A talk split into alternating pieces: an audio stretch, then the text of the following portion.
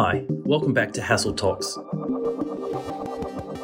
In September 2023, Hassell was proud to sponsor the inaugural Retrofit and Repurpose Summit in Sydney on Gadigal country. This one day event brought together sustainability leaders with asset owners, investors, and sustainable building specialists to understand the opportunities and positive impacts for retrofit and repurpose strategies.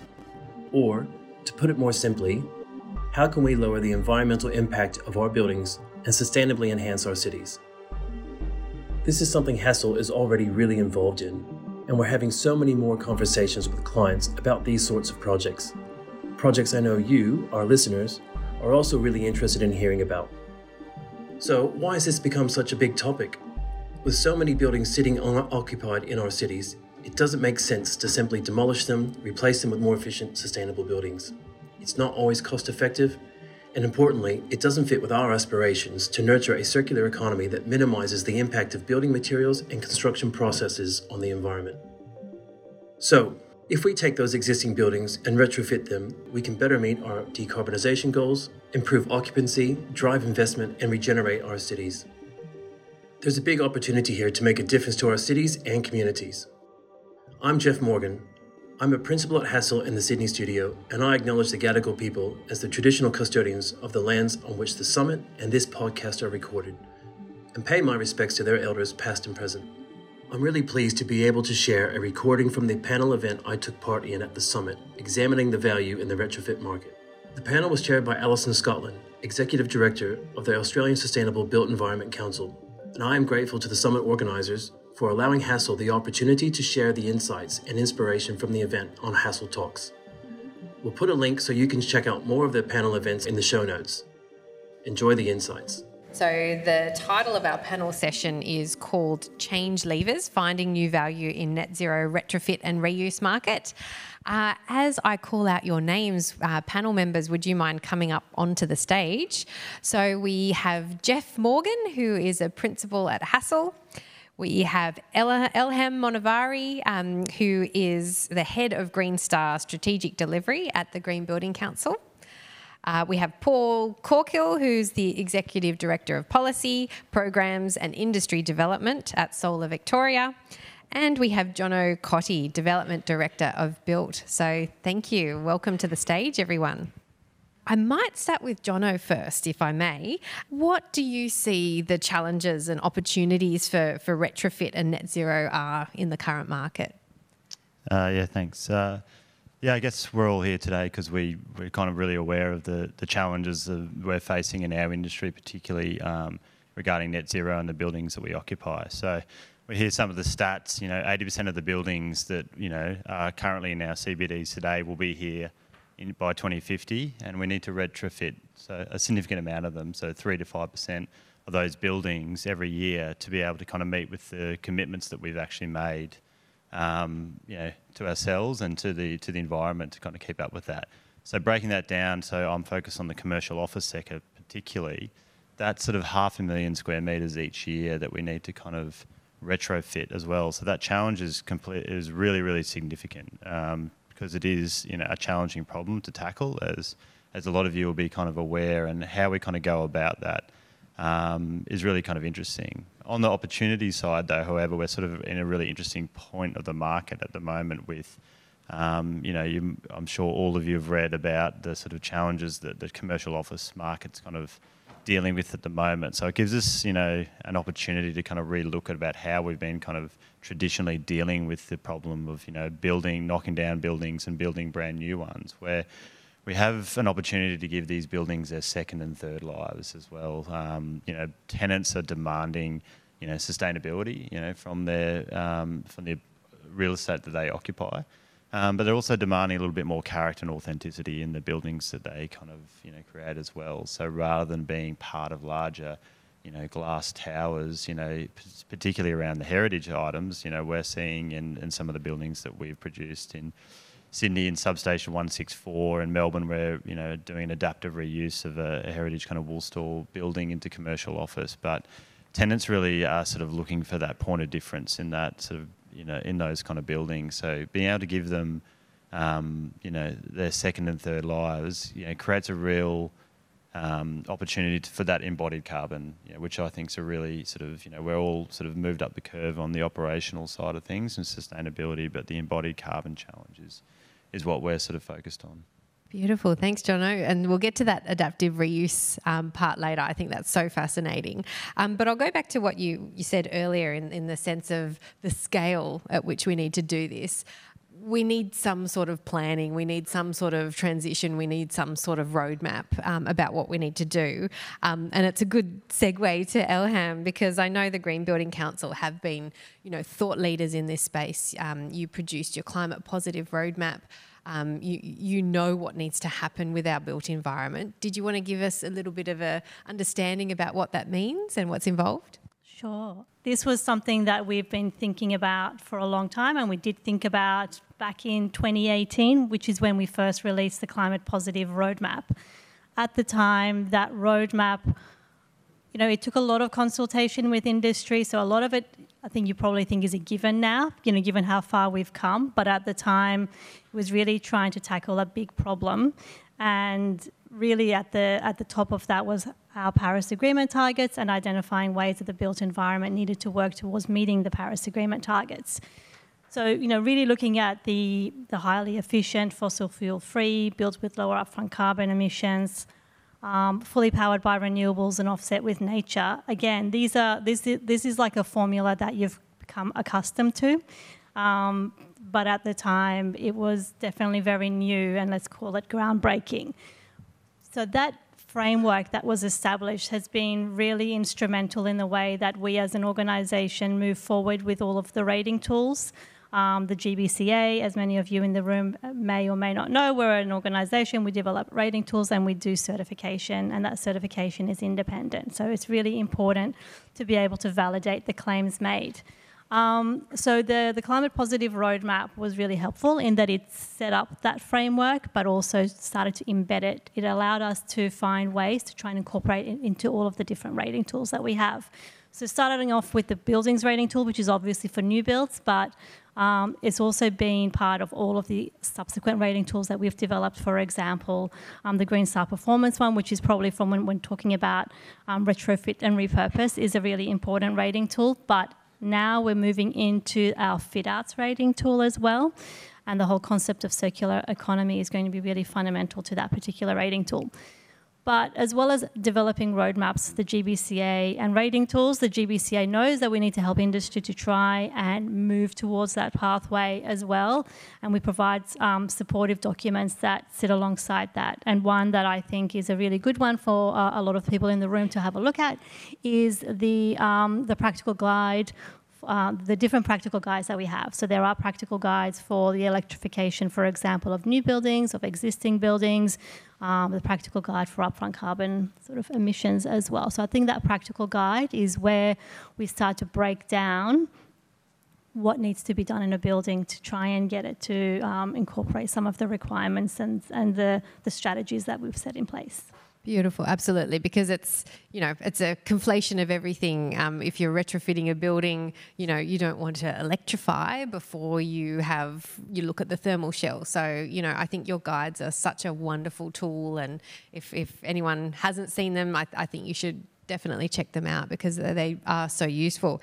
And so, touching on the the electrification, and I might um, jump to you, Paul, if I can. So, you know, um, the thing that's exciting about electrification and especially household um, electrification is that you know the consumer is, is at the center. So um, we, have got a lot of collective experience on, on the panel um, in supporting consumers to electrify. But um, could you provide a bit of your insight um, in, in relation to your experience helping consumers electrify? Yeah uh, hi Alison. Hi everybody. Uh, thanks for that. Um, Solar Victoria is an agency within the Department of Environment, uh, Energy, Environment and Climate Action within Victoria. And uh, I'm aware there's probably many people here from Victoria today. There's a very active conversation around uh, um, replacing gas in the home in Victoria. Uh, and what we've seen um, from our perspective from Solar Victoria is we've been running now for five years with the Solar Homes program, which is our flagship uh, program. And we've seen um, over 260,000 Victorian households moved to put solar on the rooftop of their buildings. That brings um, the number of houses in Victoria to 600,000 that have got solar. And it's from within that cohort that we're seeing, because we have um, the way that Solar Victoria delivers our program, we have um, really great data around customer, um, around what their motivators are, what, what, what they're doing next, and really significant move for those customers who are really primed on that electrification journey, and which is really exciting. So we're seeing, um, uh, we also deliver a incentive for um, for hot water, for energy efficient hot water, for heat pumps. Um, and um, in that program, which we've had significant uplift in customer interest in that in the last six months, largely about that as a result of that conversation around electrification. Um, most uh, traditionally, most um, um, uh, hot water and heating and cooling in the ho- heating in the, in the, home is delivered via um, a gas-powered appliance. So there's a big um, challenge for us uh, with so much um, of our carbon emissions coming from um, homes and, and therefore from their use of gas. So that move to heat pumps, moving to electric appliances which are efficient, and understanding that as a result of their um, their own um, solar generation that's on their rooftop now, and the ability to be able to think about that and improve their energy literacy as a result of having solar and be, able to use that, think about how they can use more of that solar um, for other appliances within the home, and, and it seems to be that hot water is um, the next cab off the ranks. Beautiful. Um, that that sounds great, and and you know they can obviously see the benefits. Um, do you find you know not everyone is motivated by you know an energy bill? Have, are you finding anything particular that really helps a consumer make that jump? You know what what speaks to their you know heart? Yeah, it, it's it's a really good question. Overwhelmingly, the primary motivator that we've seen over the five years of the program has been cost. Um, and certainly, I think if anyone has um, dipped a toe into the solar industry, you would see that that industry is very much aligned to a payback period. Um, but we are starting to see that conversation broaden to other factors as well. Um, uh, household motivations around doing their bit for the environment is increasing significantly. Um, it was it was a few percent when we first started um, as a motivator. that cost was that primary thing, but then also there's been more conversation around um, providing a, a, home that's more that's healthier, that's more comfortable to live in. Those sorts of factors are starting to um, uh, come up higher in terms of the motivators for people in terms of what they're doing. And I'm talking about in the retrofit space. So um, in the new builds, it's um, it's it's it's probably a, a, bit of a different discussion now. Um, particularly, um, you know, Victoria's announced a ban on gas connections for new planning permits from next year, and that has which is actually a small number of, um, of buildings uh, for, for, houses for next year, but and, and beyond. But it's actually definitely been, um, you know, a lightning rod for a, a, a, discussion further with the community around the role of um, uh, the role of gas in the home and also their investment in appliances that you know we know last for 10 or 20 years. And so that's certainly extended to things like um, using reverse cycle uh, air conditioners for heating in the home um, and induction cooking, those sorts of things, um, and also the, obviously the thermal envelope as part of the NCC 2022 as well. So yeah. Beautiful, thanks, Paul. And and so taking that sort of um, theme of, of motivation, um, if we sort of look at another area of opportunity, um, perhaps more in our um, inner city office and, and, and residential building stock, um, it seems far too often that uh, underperforming assets are, are, left to rot until someone comes along with the, the motivation or, or the plan to, to knock down and rebuild. Do you see this as an opportunity, Jeff? Yeah, absolutely, I do. Um, I think, as Jono pointed out, you know, we've got um, it's predicted that 80% of our buildings will will be built um, are already built uh, in 20 by 2050. Um, but I think also, um, in particular, over the past few years with the uh, the pandemic, um, there's been a lot of new opportunities emerging. we're certainly seeing markets who have underperforming assets being looked at much more critically now. both for the potential to remain as offices, but also to be adaptively reused as into apartments. Um, but in the office market, I think there's still really strong demand for quality buildings and quality precincts. Um, and there's a lot of interest in trying to identify those opportunities um, to increase their value. I think in Sydney alone, we're currently working on four adaptive reuse projects at the moment, not, not including the adaptive reuse of the lands building with, with Built. Um, and we're seeing also strong interest from both domestic and um, international developers um, looking to uh, adaptively use their existing assets um, in the past year, much more compared to, to years previous. Um, in some of these early proposals, um, the planning authorities, much to their credit, are really starting to look at uh, ways to incentivize developers, potentially through either increased height or area, um, obviously within the bounds of design excellence and uh, local environmental impacts. But I also think that some of this interest around embodying carbon from their perspective um, is around looking to create narratives um, around their products and how do they sell these products. So, you know, obviously, funny enough, having a strong narrative that will help you attract like-minded, uh, socially conscious um, investors or tenants or buyers um, is a really strong way of, of selling the, their product.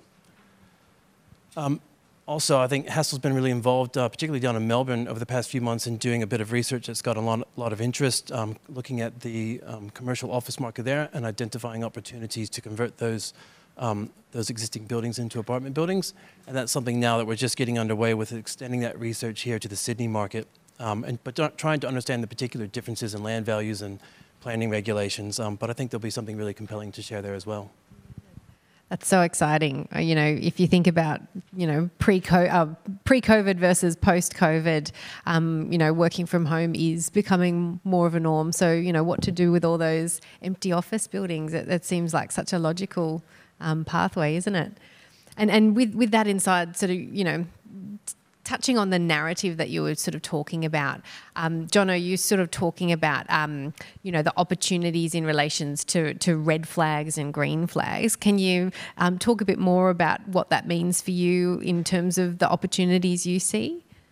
Uh, yeah, so I actually uh, met with the Hassell guys a few times about their piece of work that they've kind of done. It's really kind of interesting because you, you, you, start with a big data set of all the, the buildings in the CBD and it slowly kind of narrows down by um, certain characteristics that make it sort of, you know, possible or impossible to kind of retrofit these buildings as well. So um, I think the really kind of obvious ones are even outside the building form in itself, like having uh, built form located in good locations, you know, near amenity, public transport, part of communities, and where people really want to be is really kind of important for being able to kind of put several uses in that kind of place as well.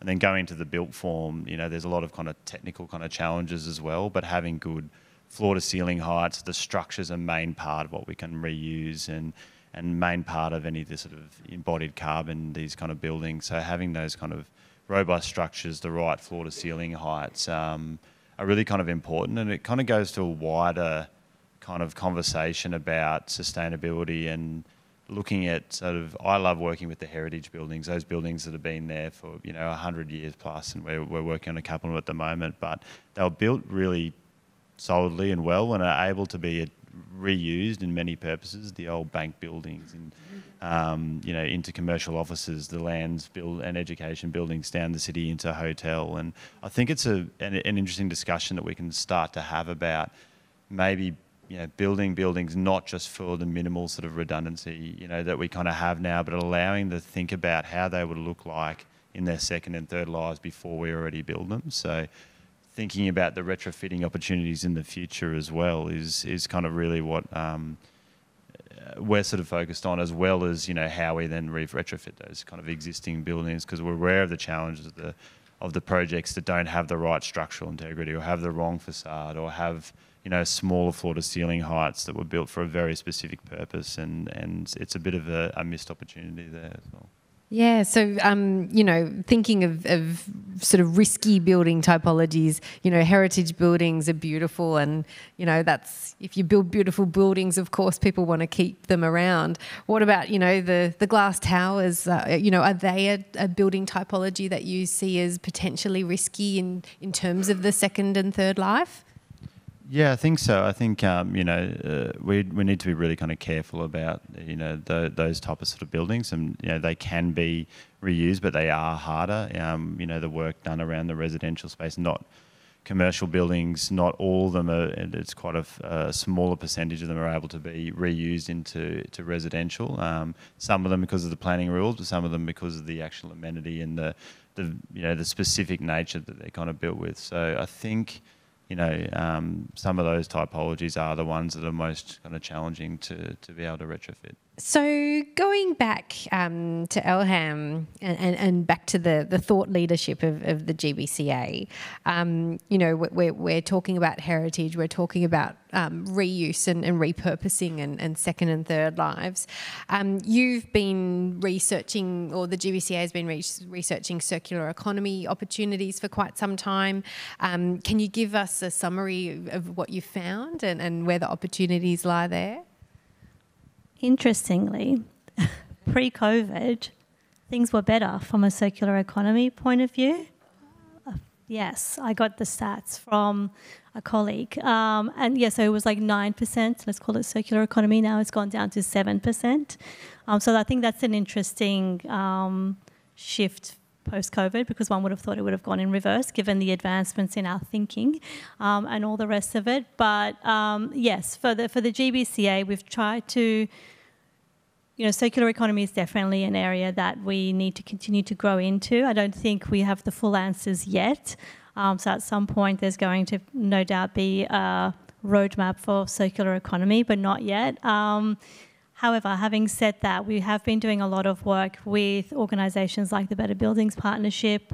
Uh, I think there was like a summit or something held a few weeks ago, uh, as well as releasing the Circular Economy Innovation Challenge into Green Star Buildings and as I said, um, with the new rating tool, we're finding the same thing with the, um, I suppose, like what we're hearing, the engagement that, that, we're doing, and just the level of excitement that people have currently for. We don't even have the um, discussion paper out for the Fit Outs rating tool, but there's so much buzz about it that we're like, wow, okay. It is the last of the of the suite that we've been um, developing, and we deliberately had it last because of COVID, and we just really wanted to sit and think about what does the future of work, I suppose, look like. Um, but yeah, so th- so that that will definitely be like a common theme within that particular rating tool. But I mean, the, the main sort of research that we've found, we've you know we've tried to embed it into the rating tools where we can, and and certainly into the product space as well, um, where we've looked at the responsible products framework, which looks at different materials, and you know incentivizing those that are reusable, um, recyclable, that are easy to deconstruct as well. So I suppose like the evolution of Green Star has changed over time as well. Whereas previously we used to have a you know design for disassembly kind of credit. It was very sort of like singular. You know there was the concrete credit, there was the the steel credit. We've tried to be more holistic in, in our viewpoint and um, and certainly working a lot with the manufacturers directly as well to try and get that sort of thinking moving and shifting as well. Beautiful. Thanks, Elham. Um, when you mentioned the fit out, um, I, I, sort of thought about Jeff and, and Hassell. You know, you've lived um, the, the adaptive reuse um, in Hassell, you know, seeing your offices and, and seeing the journey um, in your offices about what you've done to, to repurpose, even down to your, your furniture. Um, I think that's such a beautiful story. So, did you want to sort of touch on that or, you know, uh, maybe even looking at that as a opportunity or a challenge to to really realize this um, reuse across you know at, at, a broad scale? Yeah absolutely. I mean i think um, you know our office really is as you point out like a living example. Um, and that that kind of fact is pointed out to you know to, to people who visit us but also to our staff. Um, and we have just recently um, undertaken uh, a bit of a refresh of our studio after the kind of first seven or eight years of being there. Um, and yeah, we reused and repurposed a lot of furniture, moved it around, chopped it up, um, you know, adapted it as best we could. Obviously, budgets were tight for all for us all, but I think it was a really clear and easy lesson um, for our, you know, people working with us to say that, you know, this is the way you do it. Um, so that certainly has been, um, you know, a really great um, tool to use very directly for our own people. Um, did you find any challenges with it? Um, you know, uh, have you learned anything through that process that um, could inspire you know people in the room today? Um, well, actually, I was kind of more thinking about uh, the work that we're doing with, with Built on the Lands building. Um, that's been an incredibly challenging building, but incredibly rewarding uh, process. It's um, you know, as Jonna was saying, it's built incredibly well, but when you start to upgrade these buildings to current codes and standards, not not quite well enough. So actually figuring out how you um, provide the necessary um, st structural um, integrity to the certain kind of concrete jack arches, which aren't really concrete and have no reinforcing, but have been there for 150 years. Um, how you provide fire ratings to the certain to certain elements. You know, it's been an incredibly technical challenge, and I've got to give my hat off to Jono and his team. Um, it's been a really um, immense pleasure working with them, very professional, kind of going through um, each sort of challenge that we face, working through it one by one, getting in the necessary experts, consulting with who we need to consult with, and um, yeah, we've just kind of kicked off the last phase. We've got about another two years to go, um, maybe a bit more to, um, to complete. Um, but it's yeah, really starting to take place now, and I think it's going to be a real joy for you know for the rest of the city to go into a building that was otherwise um, really not open to the public and see it properly for the first time. That's so beautiful, I, and I love it. It's it's you know going back to this whole collaboration. It's such a team sport. You know, you can achieve so much. You know, working together and and, and really bringing in all parts of, of the the building. You know, um, chain. You know, the, um, to to really try and find solutions that are, are gonna um, mean something for people and, and building occupants. So yeah, that, that's fantastic going into the you know adaptive reuse question um, you know back to electric homes you know, a lot of this is is work and, and people with budgets. You know, it's it's wonderful that they can enjoy um, these beautiful um, projects, but you know, equity and access are just as important. And and you know, we, we need to be aware of this with our um, energy transition, with our electrification. Um, Paul, can you help us understand or, or, give us some guidance to make sure there's there's nobody left out on, on the way? Um, thanks, Alison. I can provide some guidance. This is a really tricky problem. It's certainly occupying our minds uh, at the moment, particularly noting that where we are in a, the kind of maturity of the program that we're now del delivering. We're five years in. Um, solar, um, the, the, the, top 20 suburbs that have received solar rebates from us over the first five years are that are all outer growth ring suburbs of Melbourne. They're um, low-hanging fruit when it comes to detached homes, um, suitable for solar, large rooftops, um, um, modern switchboards, all the rest of it. They're, they're the low-hanging fruit for that industry. But they have, so there's probably two points for me to make. One, um, one is how do we get an industry who is um, geared up and able to tackle the tricky problems, and that, it, despite the fact that that has been a low-hanging fruit, has helped actually to create um, a really strong supply chain um, we've been able to uh, work with industry on quality standards, on um, competencies of installers, those sorts of things, and they are, um, you know, looking for the next thing um, in, in, in, terms of that. Um, and so we continue to want, want to work with industry, I think, in terms of those capabilities and seeing more, not just a discrete product like a solar system, but also how you um, have a relationship, a longer term relationship with a household so that sees uh, opportunities to do further upgrades, either as part of a deep retrofit up front, if they've got the financial wherewithal to do that, or if it's a progressive thing that happens over a few years, and that they're given that advice that comes, um, you know, from uh, an industry who they actually have a very high rating of trust in, um, to be able to do that. The second point, I think, though, is around getting the incentives right to to to, um, to get through some of those barriers and disincentives. Um, um, and uh, we're really excited. Last week, our minister and, and the federal minister announced a new program um, to tackle um, rooftop solar for people who live in apartment um, uh, buildings. Um, that will see an increase of our incentive, a doubling of our incentive um, to $2,800 per apartment, um, and that's so that is a, traditionally a harder to reach, but there are uh, but there are uh, solutions available that do enable those people to, and we've actually put some of them in place already, um, that will put, um, uh, that, that, do um, create you know, opportunities for access to uh, renewable energy. And then again, there's that, that same starting of the conversation, that vehicle around electrification, um, um, thermal envelope, and continuing to do things with, with those households.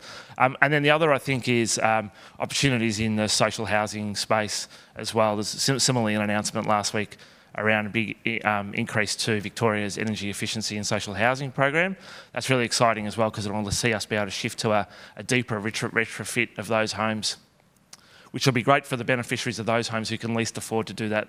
In fact, they can't because the homes are owned by the, the state, but um, certainly um, it, it's out of reach for them.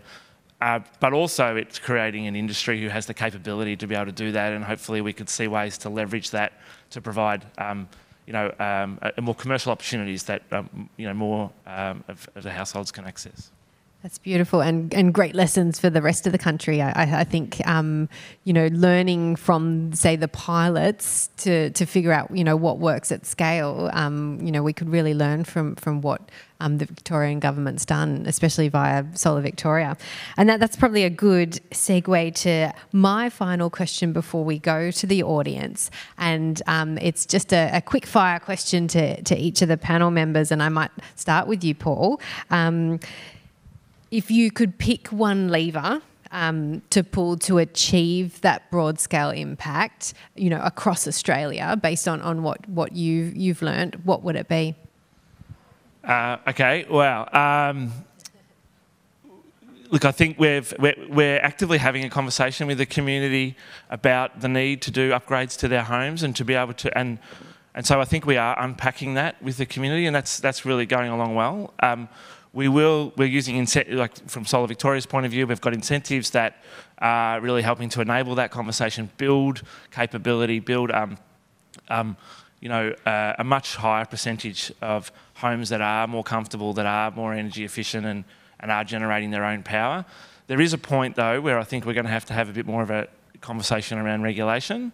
Um, and I think, so I, I think there's, I guess I'd probably say my one wish is to we probably need to bring that forward now. It's time to start having that conversation around, uh, even if it's into the future and it's a long-term um, uh, consideration that this, this is coming, but um, that it will, will become ubiquitous, that you'll live in a energy efficient home that is comfortable um, and that is doing its bit for the environment. Yeah. Yeah, signals very important. NABERS is fabulous at signals. I love it. Um, and Jeff, if you had a magic wand, what would it be? Well, I, I think we need to start really placing a value on, on embodied carbon. Um, you know, it's true that I think the, the greenest building is the one that's already built, and at the moment, you know, our kind of current decision ma- making frameworks really only prioritize cost, time, and, and commercial risk. And in my work with MECLA, uh, chairing the aluminium working group, we've seen how what the effect that's had on industry. You know, where, where so much of what we make and produce comes from overseas, and our own, own, kind of own local domestic capability and capacities are really, in some some areas, uh, teetering on non-existent. So yeah, I think we've got to start to look at carbon sitting equal to alongside all the other metrics that we traditionally have considered. Here, here. And Elham?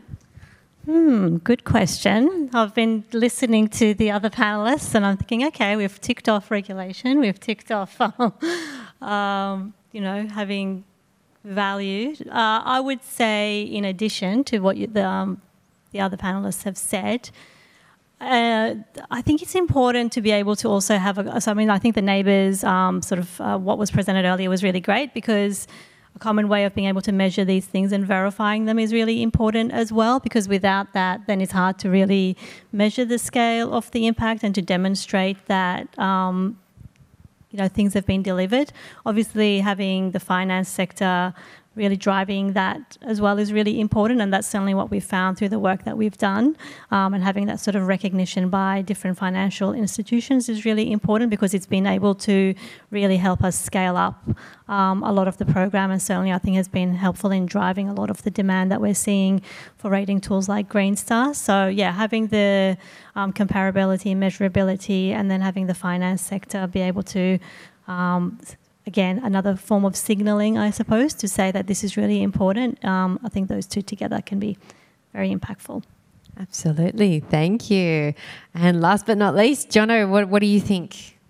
Uh, yeah, so I think, look, I've been talking really high level today, and I think for the rest of the day, the, the exciting part is being able to listen to some more theoretical and real case studies on, on the retrofit. Um, but some of these are only possible and possible at large scale if we both incentivise and change some of our sort of planning regulations as well. So we really need to, and all of us have an opportunity to do this, um, push on our authorities to create incentives and flexibility around buildings that are, are, are, working with adaptive reuse projects and are working with that embodied carbon framework as well.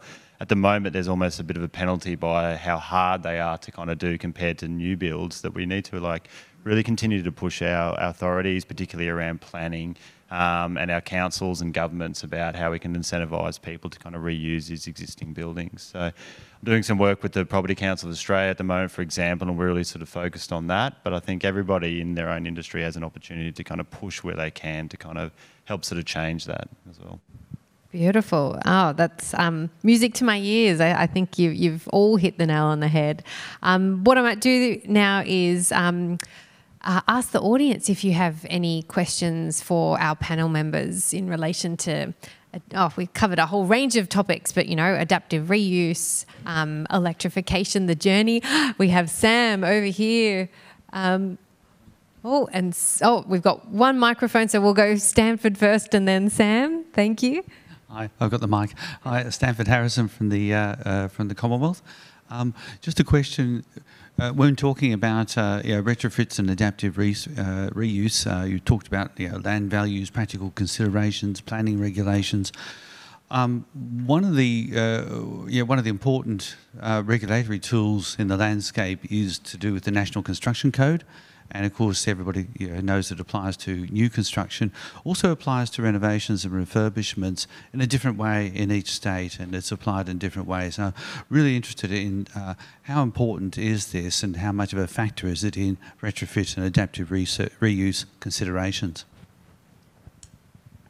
Uh, I can take that one. Um, as as a builder and developer, I think that's where we can add a lot of value. Um, you, are right. It, it's there's on a retrofit scale, um, the NCC particular is um, can be interpreted a few different kind of ways, particularly dealing with existing structures as well. So um, we'd like to try and get in really early, and that's the advantage of having the in-house building capability when we're looking at kind of developments to kind of you know flag those ideas with the authorities, our certifiers, um, our you know all of our consultants to work out you know those kind of challenges and problems kind of early on. But it's something that probably needs you know some you know, potential to have um, a bit more of sort of framework about it, about where the kind of line starts and stops when you're working with adaptive reuse kind of projects. That because uh, sometimes it's up, it's a bit of an interpretation of the regulations rather than that. But it's it, it's a very good point because it's something that we encounter in these projects um, every day. You'd be well aware of what's happening in other parts of the world and, and the kind of advocacy that's going on to. Um,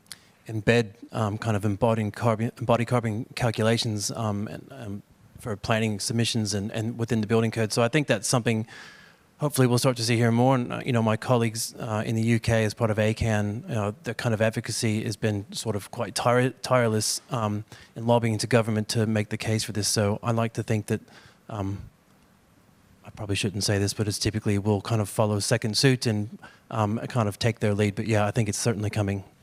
Well, we'll go go to Sam. You've got a microphone. I do. Thanks very much, Alison. Sam Pert from Hassell.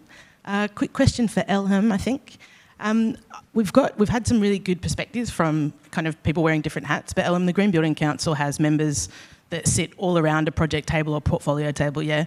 Um, and I just wanted to ask you what you think may need to change in the level of collaboration or the role of each of those hats. So we've got developers, builders, designers, engineers, um, investors, the lot.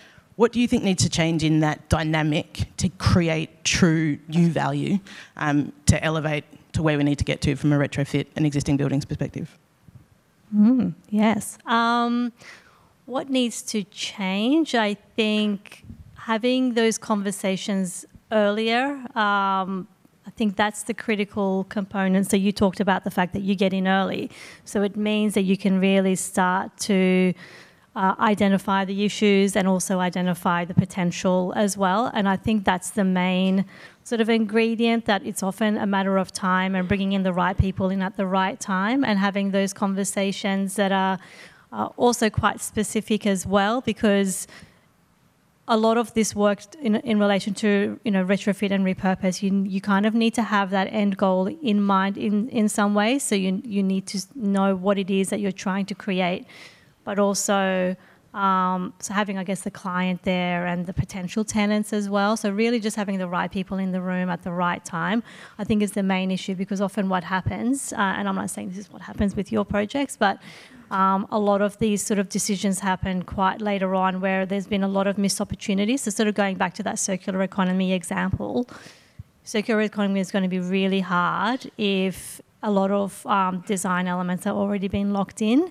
um, for someone to then come in and start talking about like, hey, what can we do? Let's try and repurpose X, Y, and Z. So I think that's the main thing that comes to mind. Hello, uh, Joe Me Carton too. here from Built. Um, quick one for Jono and Jeff. Um, you know, I'm the biggest champion for reusing buildings. I think it's incredibly important. Um, but I've just come from the Property Council's uh, Designing Buildings That Work for Everyone breakfast.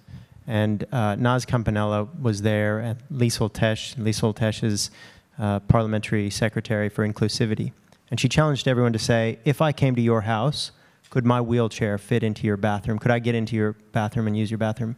And I got to say, in my house, it wouldn't happen. And I have a child with disabilities.